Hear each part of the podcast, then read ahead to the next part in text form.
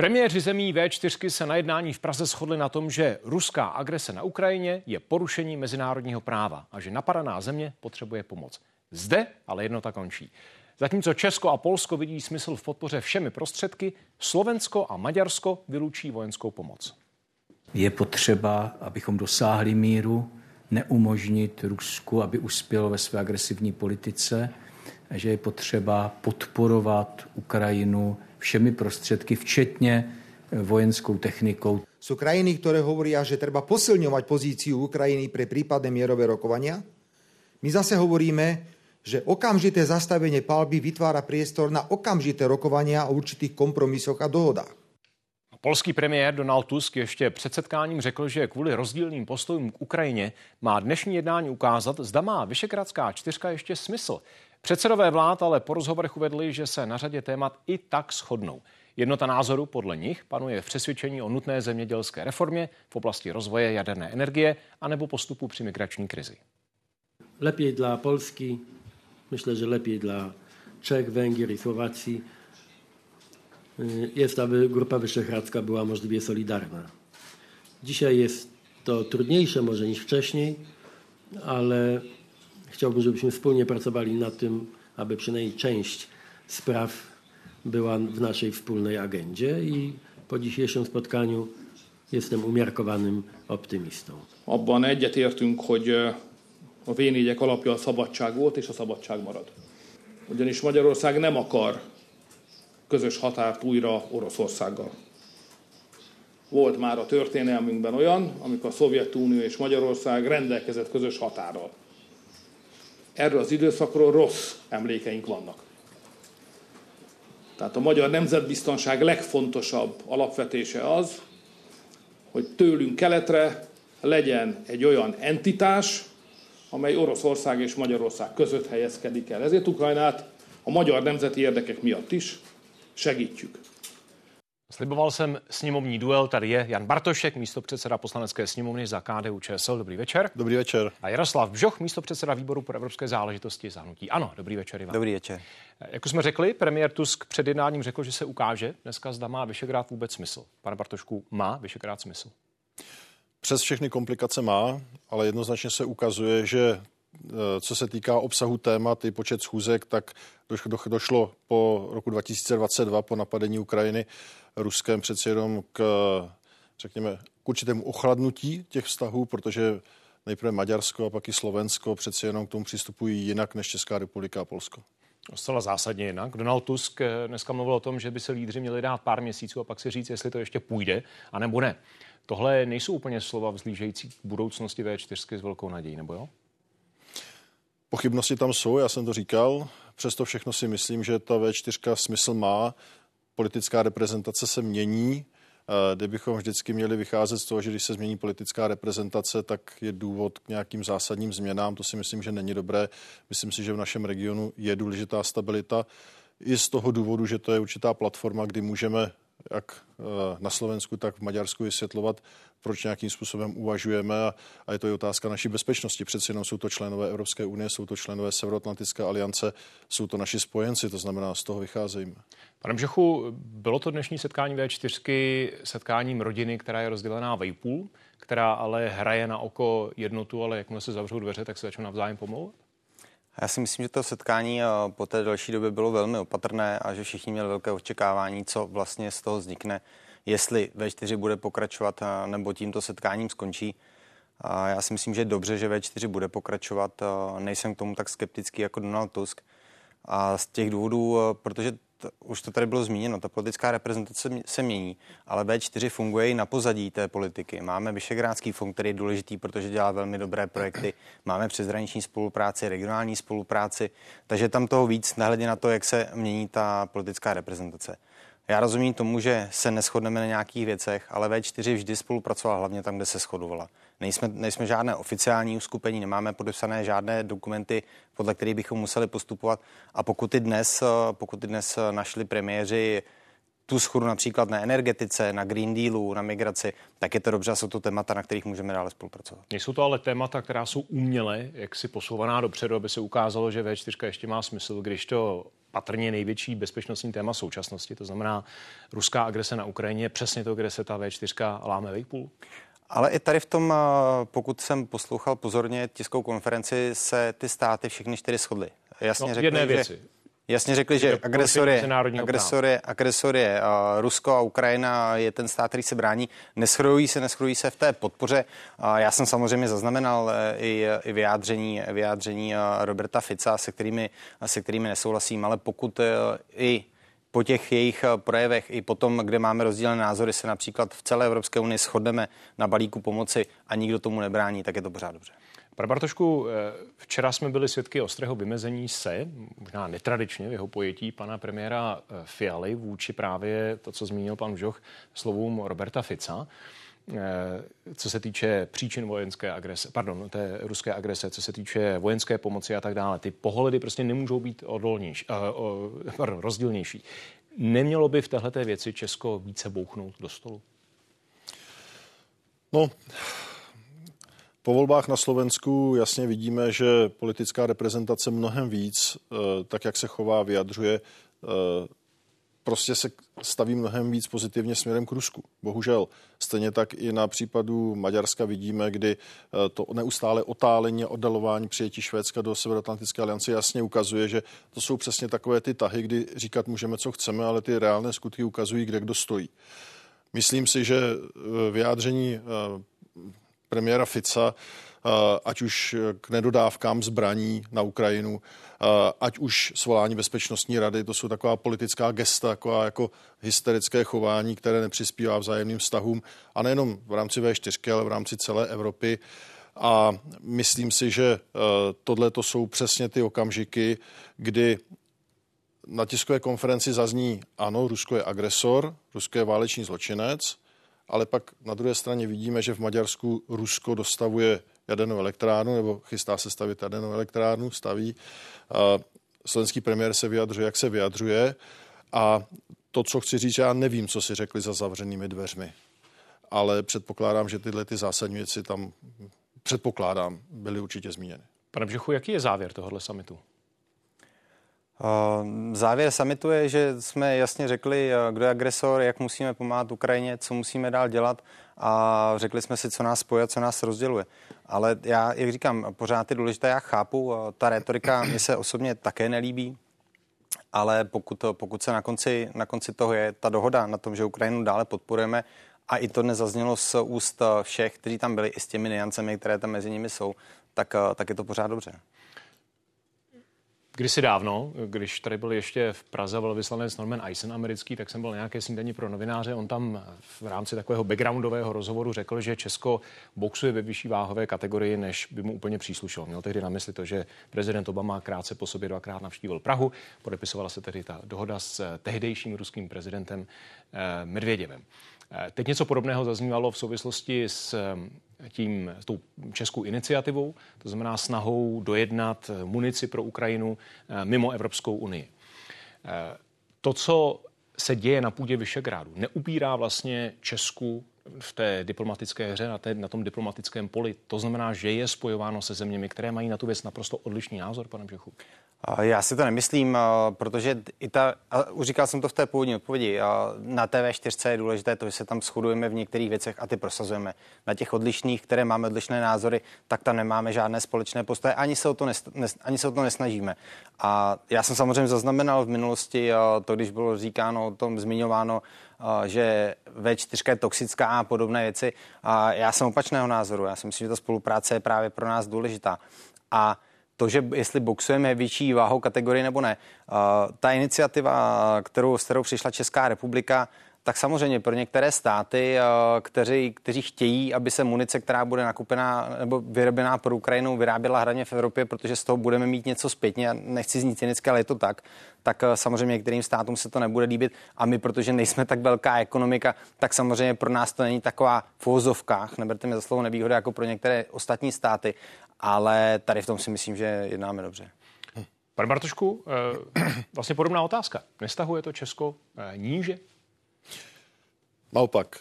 Česká republika dlouhodobě stojí jako spojenec a podporovatel Ukrajiny. Já jsem nemyslel tu iniciativu jako takovou. No. To, to necháme eh, stranou. Mně jde o to, zdá Pánové premiéři Orbán a Fico nepoužívají V4 vlastně jako legitimizaci svých postojů a zdá nebude Česko jaksi bráno jako jedna ze skupiny rebelů na, na východě. Určitě ne. Znovu říkám, řeči se vedou, voda teče, ale podle skutku poznáte. To znamená, eh, Česká republika je jasným příkladem toho, kde stojíme a kam patříme. Eh, já rozumím tomu. Ukrajina blokuje pomoc, eh, teda, pardon, Maďarsko blokuje pomoc Ukrajině, Slovensko je na tom hodně podobně. Jejich rétorika je z mého pohledu dost proruská, kroky, které činí, vypadají, že jdou na ruku mnohem víc Putinovi než spojencům. Na druhou stranu ta představa, že se přestaneme bavit, že se budeme distancovat, tak tu situaci jenom zhorší. Tady je skutečně prostor pro nějaké vyjednávání, protože ať už se nám to líbí nebo ne, při společném rozhodování, prostě jak Slovensko, tak Polsko potřebujeme, ta, Slovensko, pardon, Slovensko a Maďarsko potřebujeme, protože předpokládám, že ta pomoc Ukrajině nekončí a když se bude do budoucna zjednat, tak potřebujeme prostě i jejich hlasy. Pane Bžochu, je vám, co se Ukrajiny týče, bližší postoj slovenského a maďarského premiéra nebo toho českého? A, tak to je jednoznačně českého. My jsme od začátku podporovali a, to, co vláda vůči Ukrajině dělá. A, tady pro nás je jasné, kdo je, kdo je agresor, kdo je, kdo je ten stát, který se brání. A, takže pokud bych bral postoj, tak je samozřejmě postoj České republiky. Ale znovu se vracím k tomu a já jsem zaznamenal už včera od některých politiků, aby po vyjádření Roberta Fica vlastně zrušili celou V4, aby, se, aby ne, nebyl pozván, aby se nejednalo. A tady navážu na to, co říkal kolega. To, to nejhorší, co můžeme v rámci Evropské unie udělat, anebo v rámci V4 je, že spolu přestaneme mluvit kvůli tomu, že má někdo jiný názor, který se nám výrazně líbí, i když se nám výrazně líbí. Protože to nevyhrajeme my jako Evropská unie, vyhraje přesně ten opačný, kterého nechceme. A nejde ani o to, abychom se navzájem přesvědčovali, protože každý bude mít v tuto chvíli svou pravdu, ale do toho znát ty názory, vědět, co zatím je a proč a snažit se to pochopit. Protože bez toho, bez toho vlastně se neposuneme nikdy nikam. A pokud chceme udržet tu jednotu, tak uh, naopak, když jste se ptal v té předchozí otázce, si myslím, že pokud my budeme mít v té V4 nějaký vliv a budeme schopni, ne aby oni, jak jste to zmiňoval, aby si například Fico s Orbánem jí uzrubovali pro sebe, což se neděje naštěstí, tak abychom my měli nějaký vliv, tak naopak Evropská unie by nám mohla být ještě vděčná za to, že vůbec to skupení funguje a že se snažíme komunikovat, že se snažíme přesvědčovat sami sebe, že dáváme, dáváme na stůl ty argumenty tak, abychom vlastně tu spolupráci rozvíjeli nejenom prospěch V4, ale vlastně celé Evropské unie. Když jsem se ptal na to, jaký postoj je vám blížší, tak jsem se ptal z jednoho konkrétního důvodu. E, souhlasíte s výrokem, že česká vláda a český prezident šíří válečnou propagandu? A nejde o to šířit válečnou propagandu jako takovou. No, ano nebo ne? A, jak se na to podíváme? Ten výrok, ten výrok, že šíří válečnou propagandu, pokud budeme mluvit dneska o tiskové konferenci, tak pan premiér se nechal slyšet a řekl, že nevěří, nevěří na, ta, na ta jednání. A teď teď uh, nepamatuji si přesně, jak to řekl, ale že nesouhlasí s tím, že by se uh, na ten klid zbraní, ale teď já zapomněl to přesný slovo, jak to řekl. A tady já s tím nesouhlasím, protože podle mě... Počkejte, zpátky k tomuhle výroku. Já, já česká vláda a premiér, pardon, premiér a prezident válečnou propagandu. Asi víte, proč se na to ptám. A vím, proč se na to, více, vím, proč se na to no, ptáte, a Řekl to váš stranický šéf Andrej Babiš. Řekl to dnes. A mě zajímá, zda máte stejný názor jako Andrej Babiš téhle věci. No, já se tady v tom, já se tady v tom asi liším v tom výrazu, jestli šíří válečnou propagandu přímo, nicméně výrok, výrok pana premiéra Fialy, tak s ním taky nesouzním, protože nejde, Eh, brát v potaz, čem, že... Čem nesouzníte? Nesouzním s tím, eh, že pokud, eh, pokud někdo řekne, že válka by neměla pokračovat, měla skončit a, a měl, by, měl by se na tu míru, tak je nějakým způsobem onálepkován. A druhá strana řekne, že nemáme ustupovat ani opít a že máme jet do nekonečna. A já si myslím, že státy jako Západ, i my, i, i Česká republika a ostatní, máme vždycky, máme mít dva postoje. Jeden postoj je samozřejmě podporovat Ukrajinu, protože to potřebuje a my ji musíme podporovat. To je fakt a na tom se shodneme všichni. Ale pak je tady také to B, na které ty státy zapomínají. A přijde mi to, že to je možná i z toho důvodu, že Evropská unie ztratila jakéhosi svého lídra, kde se dnes, kde se dnes do té pozice snaží vrátit Emmanuel Macron a který říká to B zároveň, což se nevylučuje, že pojďme také jednat o tom, jaká můžou být mírová jednání, kdy můžou být, jaké můžou být výsledky, abychom měli nějakou znalost taky toho, když přijde den, den poté. A to, no. to mi chybí trošku. A to nemáme. Takže jednání, jednání, jednání o míru a zároveň podpora Ukrajiny se prostě nevylučuje v tomhle případě. Já, jenom krátce Já rozumím tomu, že je velmi těžké se distancovat od slov vašeho pana předsedy. Mrzí mě to lidsky, protože spolu se v řadě oblastí shodneme a, a na řadu věcí máme podobné názory. A, a právě v tomto kontextu, když váš předseda řekne, že tahle vláda nebo premiér šíří válečnou propagandu, tak to je přesně jedna z těch věcí, která poškozuje celou českou společnost. To není jenom o této vládě. Protože v okamžiku, když vystupujeme a říkáme, jestliže je někdo slabý a napadne ho silný soused, jestliže vraždí ženy, děti, útočí na nemocnice, tak je legitimní mu pomoct. Je legitimní mu pomoct v dodávkách humanitární pomoci, ale i zbraní a pomáhat někomu, kdo je slabší a byl napaden, není šíření válečné propagandy. To je hodnotová věc. To je o tom, že pomáháme někomu, kdo je v nouzi a stejně tak předpokládám, že kdyby někdo napad nás, tak očekáváme, že naše, naši přátelé řeknou ano, děje se tady něco nespravedlivého a my vám pomáháme. To znamená, jestliže po někomu pomáháme v nouzi, tak to není šíření eh, válečné propagandy. Pro a to se, tom se, v, tom se, v tom se samozřejmě, eh, to, není, to nemáme rozpor. Eh, jak jsem říkal už od začátku, my Ukrajinu podporujeme od samého začátku, podporujeme jsme vládní kroky. Co se, mi, co se mně i samotně nelíbí, když pan premiér řekne, že nevěří na ten pacifistický přístup. To prostě není dobré. No, on reagoval, abychom byli spravedliví, na Roberta Fica, který ano, hovořil to... o tom, že vojenskou pomoc Ukrajině odmítá. Já to vím a to jsem, to je ta moje předchozí odpověď, proč se k tomu vracím, je to, že máme mít A i B, že máme zároveň podporat Ukrajinu, protože to potřebuje, protože bez těch zbraní, bez té naší podpory, bez podpory západu se prostě neobejde. A zatím k tomu mírovému stolu, o kterém hovoří Andrej Babiš už tak dlouho, dneska to zopakoval znovu, rok se s rokem sešel, eh, si k nikdo sednout nechce. Ale zároveň o tom hovoří už i prezident Zelenský, který by rád uspořádal dvě mírové konference a přizvat i Rusko. A právě proto, to, to, že k němu nikdo nechce, to přece je úro, eh, role nás, nás politiků, diplomatů, abychom se o to snažili vždy a nevylučuje se to. My prostě se můžeme no, snažit... Za dva roky se to ale nepodařilo. To je... Ano, ale, ale můžeme se po to pokoušet přece dále. A ne, říkám, nevylučuje se to, nevylučuje se se snažit o mírová jednání a zároveň, zároveň podporovat Ukrajinu. Pane Bartoš. Okamžiku, když se na frontě střílí, když jsou tam zabíjeni vojáci a civilisté, tak postoj, že nebudeme dodávat například i vojenskou pomoc a řekneme, vyřeší to mír, je vyjádření, je, vyjádření, je vyjádření slabosti. Ta představa toho zastavte boj nebo nedodávejte munici, nebudeme dodávat prostě uh, vojenskou podporu, znamená jediné, že Rus to prostě přejede až ke, ke, ke Ale to já jsem neřekl. Já jsem no, řekl, že to ale, nevylučuje. Já říkám ale, obojí. Já ale, říkám Ukrajinu, ale, dokud, ale zároveň do, se snažit o ta jednání. Dokud se nesedlo ke stolu, tak se Ukrajina brání. Dokud nejsou definovány z ukrajinské strany podmínky, za kterých jsou ochotně jednat, tak se Ukrajina brání. A do té doby je naší povinností i v rámci světového pořádku a našeho míru Ukrajinu podporovat. Tak a Chcete dodat ještě něco, pane? My už jsme to, my už jsme to totiž spolu řešili uh, během víkendu, ale je potřeba také říct, a to nemáme dnes, a na to je potřeba ten západ, k tomu bude potřeba západ. Protože jednou se ten západ budeme se sednout i s Ruskem i s Ukrajinou a říct si, jaké, bude to, jaké budou ty vztahy vůbec, co můžeme od sebe očekávat, jaké budou záruky no. potom, až to skončí. Ale my zároveň také musíme říci tu strategii a musí, k tomu samozřejmě potřebujeme Ukrajinu, bez ní to nejde, ale říci teda, co má být, protože se bavíme o vítězství Ukrajiny, co bude to vítězství. Bude to příměří, jako je na, například mezi Severní a Jižní Koreí. Co bude dál? A to nám taky chybí, to taky zatím nemáme. Já ale chápu, že se střílí, ale, ale, v tomhle ale, ale je tam ještě jedna věc, na to, co by to mělo být. jak se bude mezinárodní společenství chovat k Rusku protože Rusko porušilo mezinárodní právo, mezinárodní to řád. Součástí toho samozřejmě. A, a jestli řekneme, tohle je pro nás norma, to je součástí tohohle. Pojďme k ještě k jedné věci aktuální. Vy jste, pane Bžochu, tady zmínil uh, Emmanuela Macrona, francouzského prezidenta. Západní vojáci na Ukrajině, ano nebo ne, téma začalo rezonovat nejenom po včerejším vyjádření francouzského prezidenta, právě Emmanuela Macrona. Ten řekl, že vyslání vojáků nelze vyloučit. Tamní minister zahraničí ale jeho slova dnes mírnil. Paříž by podle něj případně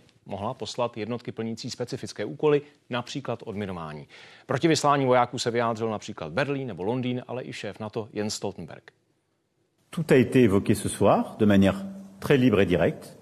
Il n'y a pas de consensus aujourd'hui pour envoyer de manière officielle, assumée et endossée des troupes au sol, mais en dynamique, rien ne doit être exclu. Nous ferons tout ce qu'il faut pour que la Russie ne puisse pas gagner cette guerre. Pane Bžochu, jak hodnotíte slova Emmanuela Macrona? Já si myslím, že ta slova jsou přehnaná. Všichni víme, co by to znamenalo, pokud by se jakékoliv jednotky zemí na to objevily na ukrajinském území a já si myslím, že by to ten konflikt eskalovalo. Proč je podle vás řekl? Proč je podle vás řekl? Já to netuším. Já, moje představa, já, můj názor je ten, můj názor je ten, že, a zmiňoval jsem to v té jedné odpovědi, že bohužel dneska vidíme, že Evropská unie nemá toho svého velkého lídra, který by nějakým způsobem řídil. Byli jsme zvyklí, že řídí Evropskou unii, ne, ne řídí samozřejmě v úzovkách, uh, byla Angela Merkelová s pomocí Emmanuel Macrona, kteří byli ty dva silní lídři. Dnes toho jednoho nemáme. Emmanuel Macron byl dlouhodobu v pozadí a podle mého názoru se prostě snaží dostat zpátky uh, jak se říká, do hry a být ten, být ten lídr. Ale toto, uh, slyšeli jsme i Jence Stoltenberga, který říkal, že se to nestane. Toto vyjádření podle mě moc nepromyslel. Pane Bartošku, je to takový ten testovací balonek, nebo je to součást odstrašení Ruska, to, co řekl Emmanuel Macron? Co bylo na pozadí nebo motivací, to já skutečně nevím. Zajímá váš Ale uh, já jsem spíš člověk praktické politiky. Místo takových vyjádření, kdyby Francie vyvinula větší úsilí a podpořila nákup dělostřelecké munice pro Ukrajinu, myslím, že by udělala mnohem lépe, protože Eh, je to, jsou to především francouzi, kteří říkají, dodejme munici na Ukrajinu, ale... Teď hovoříte jako německá vláda mimochodem. Fakt? a, a já říkám, že prostě v tento moment je potřeba eh, dodat především munici, ať už je odkudkoliv, protože Ukrajina bojuje, Ukrajina tam má vojáky a Ukrajina prohrává, když prohrává nebo mu ustupuje, tak přesně v důsledku toho, že nemá dostatek munice, že nemá dostatek dodávek, že nemá dostatek vojenské podpory ze západu. Místo toho kličkování by bylo bylo mnohem účinnější a, a, a řešení, jestli pošlem nebo vojáky nebo ne. A já říkám, že Česká republika nic takového v úmyslu nemá tak aby prostě jsme spojili síly a dodali Ukrajině včas a dostatečné množství vojenské pomoci. Přichází podle vás alespoň teoreticky v úvahu, a teď eh, myslím za situace současné, ano, status quo, nikoliv nějakého vyhrocení konfliktu a pádu Ukrajiny nebo něco takového. Přichází v úvahu vůbec ta myšlenka vyslání vojsk, které by byly například specializované malé skupiny na, jak se dneska o tom hovořilo, kyberochrana, jako je odminování eh, ploch eh, na Ukrajině. Je tohle to vůbec úvaha správným směrem, pane Bžochu?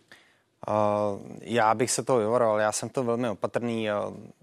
Víme a řešili jsme to i z, z hlediska nějaké mezinárodní, mezinárodních smluv a, a mezinárodního práva, ale Putin si z toho hlavu nedělá z nějakého mezinárodního práva. Já se obávám to. Tak tohle by bylo to mohlo... na rozhodnutí Ukrajiny, pokud by vůbec o to stálo. Ano, ano. No, to, to je jejich. Samozřejmě, samozřejmě.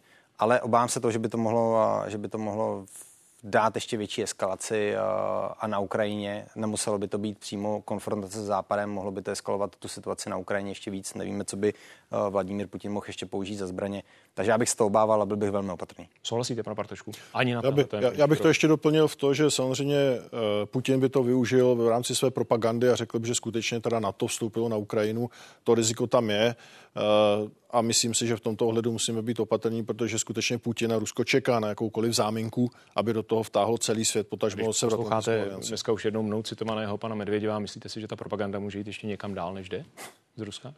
Já si myslím, že v případě Ruska nemá hranici a nemá dno. Viděli jsme, jak se eh, vypořádali eh, s opozičním politikem Navalným, kterého zabili a stejným způsobem prostě Rusko se vrací do dob eh, nějakého modifikovaného stalinismu víceméně bez ohledu na jakékoliv právo, spravedlnost, prostě vypadá to, že se tam vrací vláda tvrdé ruky a, a ta propaganda prostě jede na plné obrátky. Jan Bartošek, Jaroslav Bžoch, pánové, díky moc za to, že jste byli hosty. Díky, hezký večer. Díky za pozvání, hezký večer. Děkuji, hezký večer.